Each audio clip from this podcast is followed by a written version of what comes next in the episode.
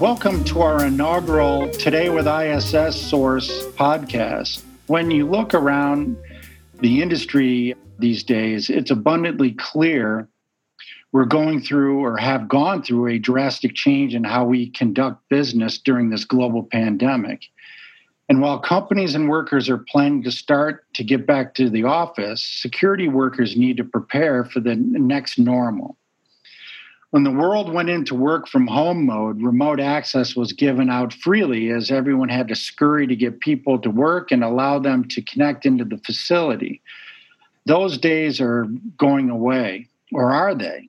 Now is the time to get a program together to truly understand who needs remote access and, and who does not. Joining us today on our podcast is Vice President Cybersecurity Services at Schneider Electric, Jay Abdallah to discuss long term adoption of cyber plans in the next normal. Jay, it's great to have you here today. It's my pleasure. Good morning, Greg. Thanks for having me. Well, great. And let me start off by asking with this uh, global pandemic, I mean, how has cybersecurity changed in the OT space? You know, we've seen quite a tremendous change just in these past six months and specifically to the OT space. You know, cybersecurity has always been a major component when it comes to enterprise class infrastructures, specifically information technology. But with regards to OT specific solution sets, what we're seeing is that these have shifted more towards the operational capacities. So we're, we're looking to protect the operational capacity. And what that typically means is that the idea of cyber has become substantially more critical. Now, the entirety of what we've depended on in the past 10 years of isolation and segmentation is really no longer at least easy to do. We, we had many of our customers, of course, that, that didn't have the ability to send people home. They still had to man the sites, especially in some of these critical infrastructure systems. But for the most part, everybody was working from home. So that immediately increased the priority from a security perspective in the OT space as one of the most critical and most important operational priorities. I mean, has this accelerated, you know, stronger adoption of cybersecurity from your perspective, or has it put it off in an effort to make sure that these people are up and running? It's funny you mentioned that, Greg, because it's kind of had a bit of a split. So when it comes to the overall picture, without a doubt, it has accelerated stronger adoption. Now, with that being said, the main technology, as you mentioned, is some element of secure remote access. We want to make sure that one or many of our employees have the ability to access securely one or many of the sites that they are responsible to administer. Now, with that being said, we have also had customers that have said, okay, that's it. We're not going to have any kind of connection to the outside world based upon what's happening. We'll have a skeleton crew that will stay manned, but from a segmentation perspective, that is our, our biggest wall to protect from the outside world. But for the most part, again, to answer the question in, in generic terms, without a doubt, it has accelerated substantially stronger adoption of security policies and the building of security management systems. So it's not just about the technology, but it's actually about having a fully incorporated cybersecurity management system into the corporate culture. Now, you mentioned technology there, and what I've seen, and I, you know, maybe you can clarify it a little bit more. It seems like to me, security was always, you know, the three-legged stool, right? People, process, and technology. But it seems like the technology seems to be gaining a little bit more. It seems to be taking off a little bit more, and and people are becoming more reliant on that. Is that? Are you seeing that, or is that, or am I completely off on that? No, we, we definitely see the same thing, Greg. I mean, technology at the end of the day is what's allowing us, it's enabling us to continue to be able to operate our environments from secure or remote locations. So for those that are working either centrally at home and having the, the distributed need to connect to many facilities, or in some cases, we've got centralized, you know, smaller offices that are being permitted to access uh, network infrastructures remotely using similar types of technology. So, without a doubt, the dependency on technology has substantially increased. But of course, like we've spoken about many times before, Greg, we can't forget about that all encompassing and all important third portion of the cybersecurity triad, and that is making sure that to enable the technology to work at its peak, we've got to have policies and procedures in place that are showing us how to use the technology and what kind of acceptable practices are required. And then, of course, the people themselves must also at least be trained to the level to understand where these threats could come from, what the potential impact could be, and give them the basic level of training that they require to operate the systems themselves. Mm-hmm. Now, I think I know the answer to this next question, but I'm going to ask it anyway. Have you seen a difference between companies that have had cybersecurity plans in place beforehand than those that haven't? I mean, are they able to operate and be a little bit more agile than the companies that haven't been, you know, they weren't as secure before? Definitely. The major aspect that we have seen in terms of the differences have come down to the policies. I'll give you an example. What we have seen based upon the research, and in some cases, even some direct examples, we've seen an increase of over 300% of phishing and malicious activities at external company perimeters. What we've seen when we cross reference that with organizations that have very strong cybersecurity plans, which includes a very specific policy set of how to react to this type of malicious behavior versus those organizations that have only had, for example, external firewall or perimeter protection, internal controls that are protecting the host in the network without necessarily having a specific plan, the impact has been substantially different. In some cases, we've seen that certain trains or production lines have had to be shut down, not only because of malicious impact, but just because of the increased risk and the possibility of that production line being uh, taken down by a cyber attack has subsequently forced some of these organizations to make a change with respect to building upon or at least uh, expediting the build of a cybersecurity plan. So, no question about it. Those that were prepared going into this pandemic are certainly faring better than those that weren't. Now, were those companies also the ones that had a plan in place? I mean, they were they more willing to adapt to change, looking at newer technology approaches, kind of know, like digitization and and you know cloud kinds of things.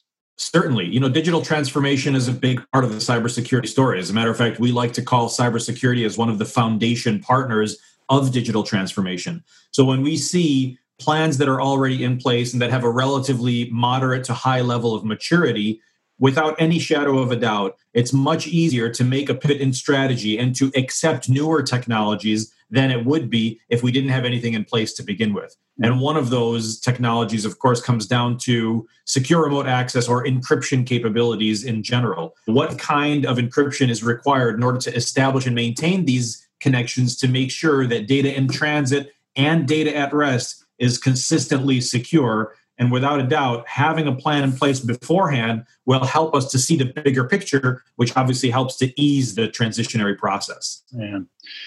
I've talked to various people over the past few months, and they're saying, you know, the beauty of when everybody was in the office is they can kind of control the environment.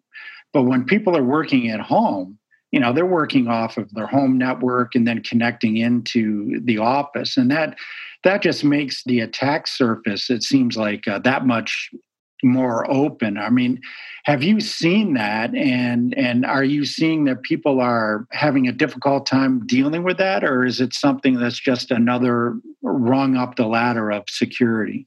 So there's two chapters to this story, Greg. When we talk about the introduction of newer assets into a remote environment which subsequently have the possibility to interface with an enterprise or a production environment. In most cases, the first chapter of the story would be corporate assets, corporate assets that follow similar security policies that are bound to the same technical controls that anything within the office would be like, for example, our Schneider electric laptops. As we were talking before we started this chat, there's no doubt that we have very specific levels of security parameters that must be followed those are centrally controlled etc so if i'm sitting at home dialing in using my corporate approved laptop with my corporate approved security tools, then the impact is going to be substantially less. The only difference, of course, being the volume of people that are connecting and the bandwidth restraints that we have seen definitely take place. I don't know about you, but all of our remote meeting and collation services, meeting services, and conference call services were impacted just because of the bandwidth challenges. Everybody was sitting at home connecting. So when it comes to these types of assets that are connecting, there's been a, a relatively moderate change. However, second chapter of the story is those assets that, for just like you had mentioned, uh, they could be completely home-based assets that don't necessarily have a specific security policy applied and may not necessarily be part of the control set that would be under asset management. And those have definitely had a major change. Now, initially, what ends up happening is these systems go into quarantine, right? Everybody's been talking about the word quarantine. This particular time, we're talking about it in a technical sense. So typically, what we've seen is that initial connection attempts make it so that these systems go into quarantine until they can self remediate.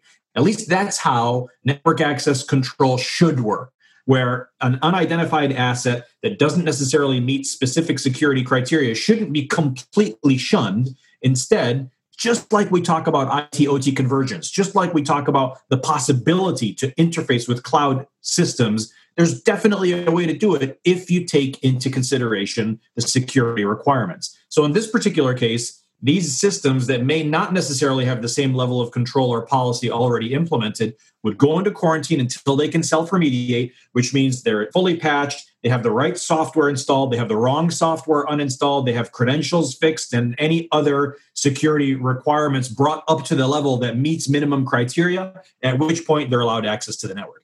So again, it has an impact on bandwidth. And in this particular case, it does have an impact on the operation, but there's always ways to mitigate that. Mm-hmm. Now, we work in an industry that kind of prides itself in um, if it ain't broke, don't fix it. And it, the change is slow. I mean, let's face it, it is. How do you, or have you seen, I should say, the adoption or the the ability to uh, adjust to change? Have you seen that increase, and uh, are people more willing to accept change now? You know, Greg, in terms of priorities of the vast majority of these organizations that we're dealing with on a regular basis, continuous operation is absolutely critical. So, in many cases, they really don't have a choice. This is the new norm.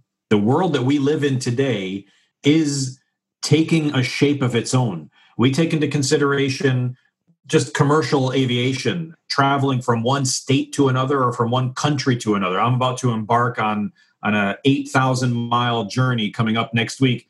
And frankly speaking, I know it's going to be substantially different than what I'm used to. Uh, and, and this is going to, of course, even at the very end, include a COVID test on my arrival airport. So, without any shadow of a doubt, we've seen the change as a absolutely mandatory compliance to understand and recognize what we need to work and operate within the world that we live in today.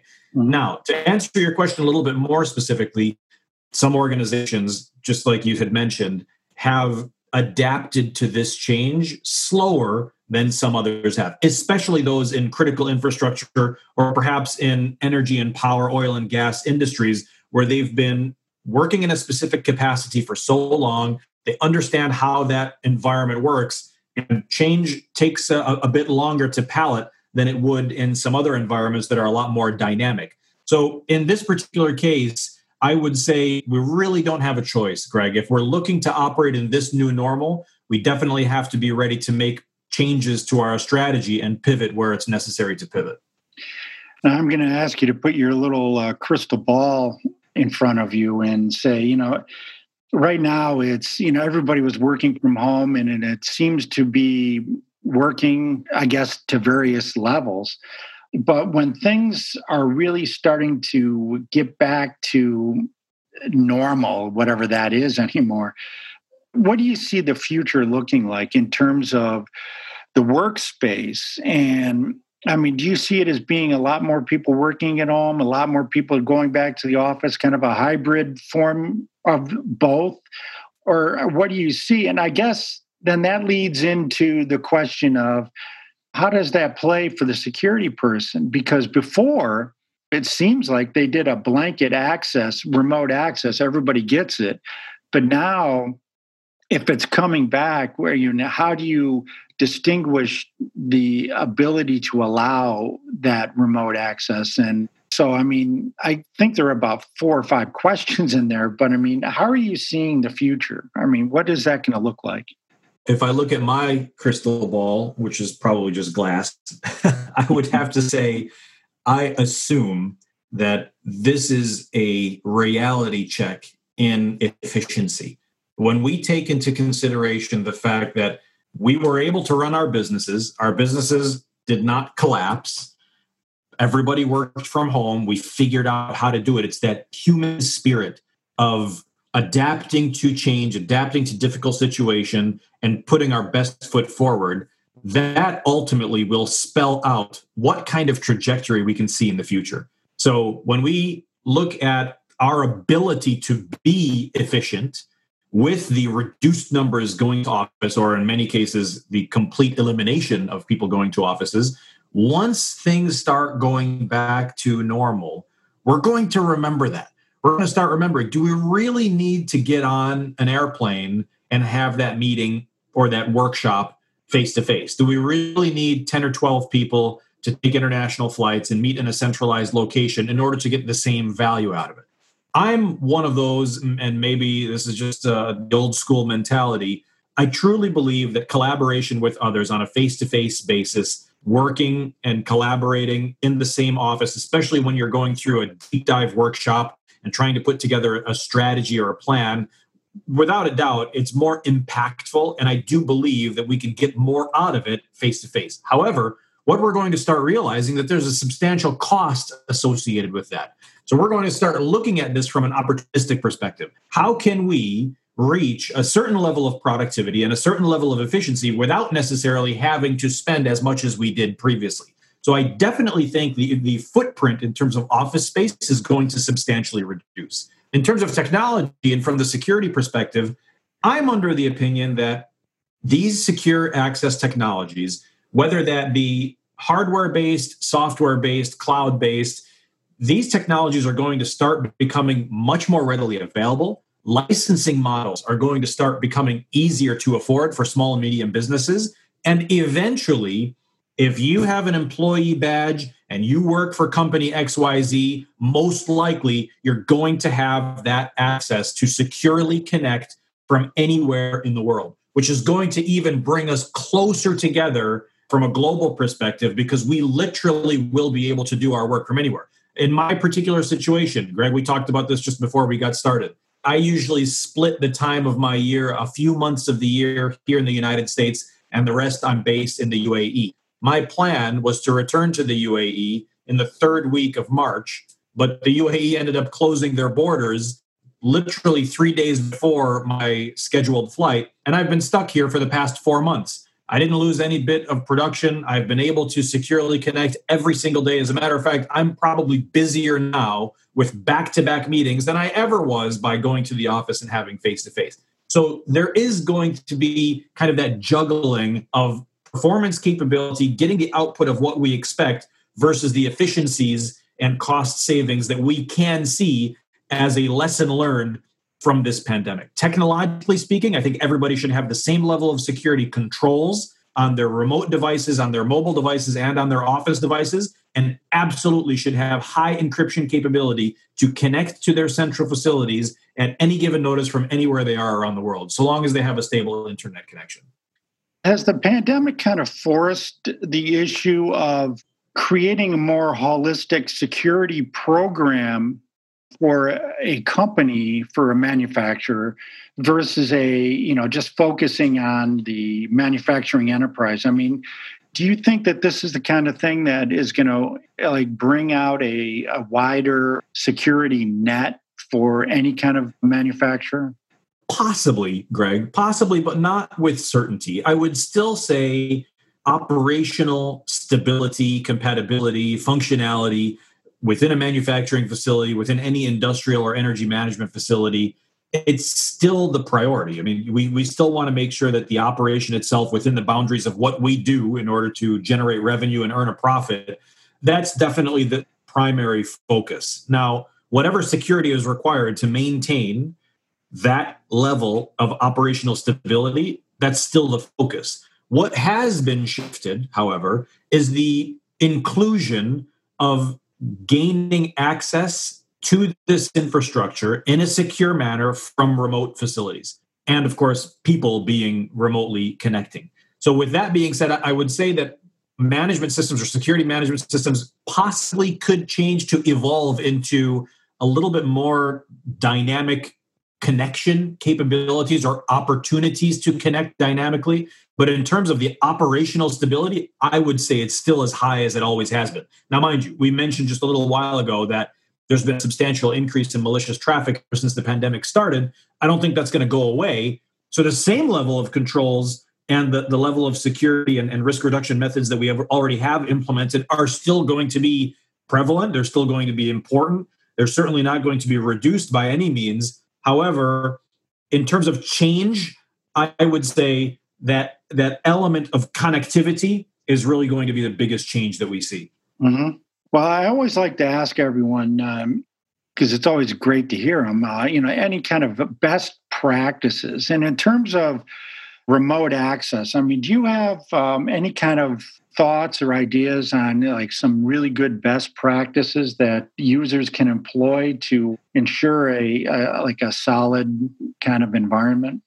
Yeah, I mean, we've partnered with many organizations that do indeed provide some very strong encryption and hardware or software based connection capabilities to make sure that the connection that is established is secure end to end encryption is enabled and then of course the data that we are whether or not we're accessing that data or moving that data is also secure by design so my recommendation would be to ensure that high degrees of encryption are a default consideration. I prefer hardware solutions versus software. In many cases, it's definitely not possible. End to end hardware that is pre configured at a site that has the capability of ensuring that a connection is established is are, those are very difficult to break into.